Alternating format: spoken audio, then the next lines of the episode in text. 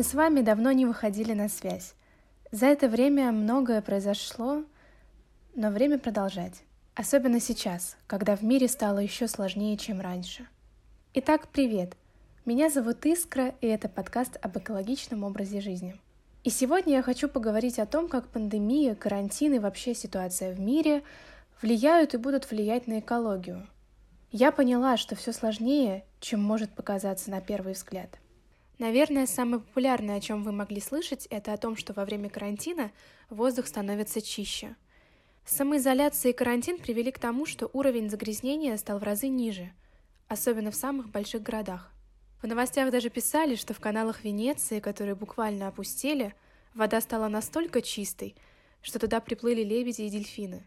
Правда, потом это оказалось фейком.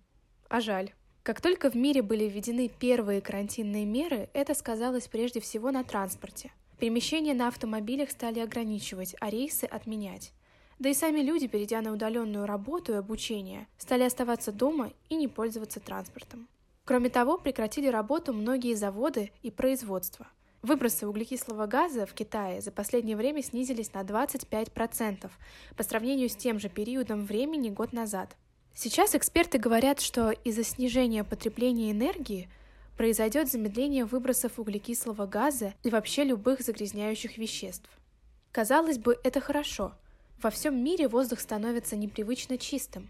Но что если подумать, а как будет потом? И как вирус повлияет на ситуацию глобально? Может быть, это влияние вообще будет негативным?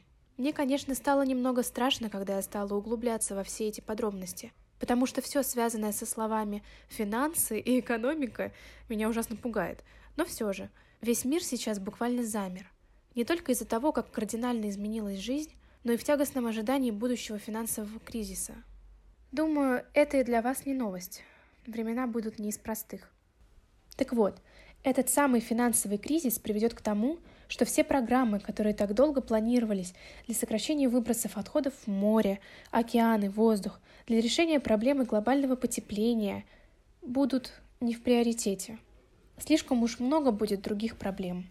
Вот, например, Всемирный климатический форум в Глазго. Его очень ждал весь мир, потому что в его рамках страны должны были решить, какие шаги по борьбе с изменением климатических условий – будут предприняты каждый из них в ближайшее время.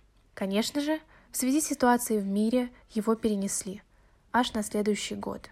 Если до этого тысячи, даже сотни тысяч людей наконец узнали о том, что такое бережное потребление, начали жить по принципу «ноль отходов», то что будет после шока от карантина и пандемии?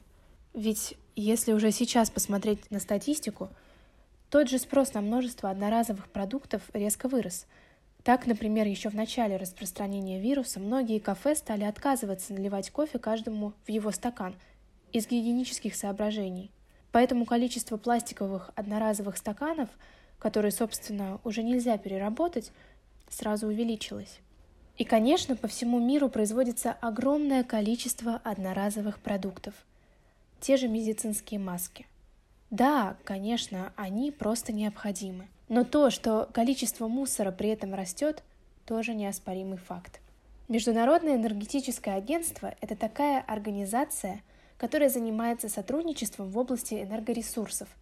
Эта организация в своем недавнем прогнозе говорила о том, что тот спад энергии, который происходит сейчас в связи с всеобщим карантином, может привести к тому, что множество проектов, инициатив и программ будут в итоге просто отложены в долгий ящик. А ведь они сейчас просто необходимы, уже в этом десятилетии, иначе глобальное потепление достигнет просто критического уровня. Вирус закончится, но что будет потом? То есть сейчас люди, конечно, в основном сидят дома, но что будет, когда жизнь станет прежней? Когда все снова выйдут на улицу, снова будут пользоваться транспортом, когда снова запустят производство? К сожалению, как бы ни было приятно наблюдать фотографии чистого воздуха над странами – все нынешние улучшения не будут иметь по-настоящему долгосрочного эффекта на экологическую ситуацию в мире.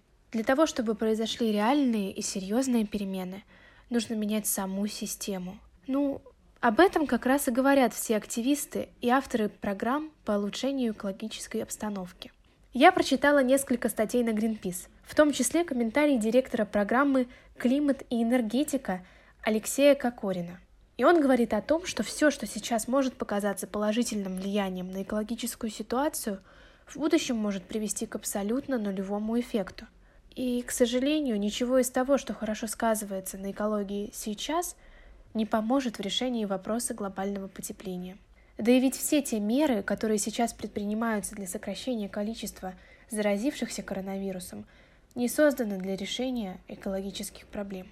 Да и когда начнут ослабевать карантинные меры, все выбросы, скорее всего, вернутся к обычным своим уровням. Однако, из хорошего, многие задавались вопросом, как продолжать устраивать митинги, как продолжать бороться за внимание к вопросам экологии. Представляете, многие активисты по всему миру нашли выход.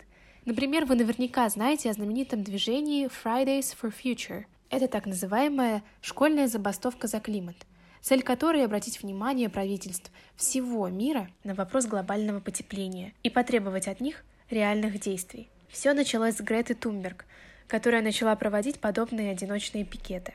Так вот, ребята из Германии устроили климатический протест, просто выложив плакаты со слоганами «Боремся с каждым кризисом» перед зданием Бундестага – органом народного представительства Германии. Чтобы плакаты было видно и ночью, они подготовили световые лучи, которые показывали фотографию с акции, проходившей годом ранее.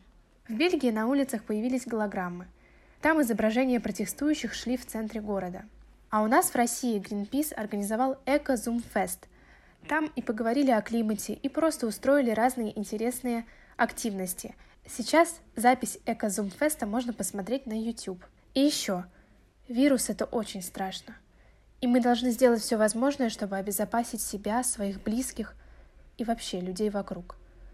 Но люди не понимают, насколько более катастрофичными могут быть последствия, которым приведет загрязнение и изменение климата. И это как раз то, что коснется каждого из нас. И чем равнодушнее мы будем относиться к этому, тем с более тяжелыми последствиями мы столкнемся в будущем.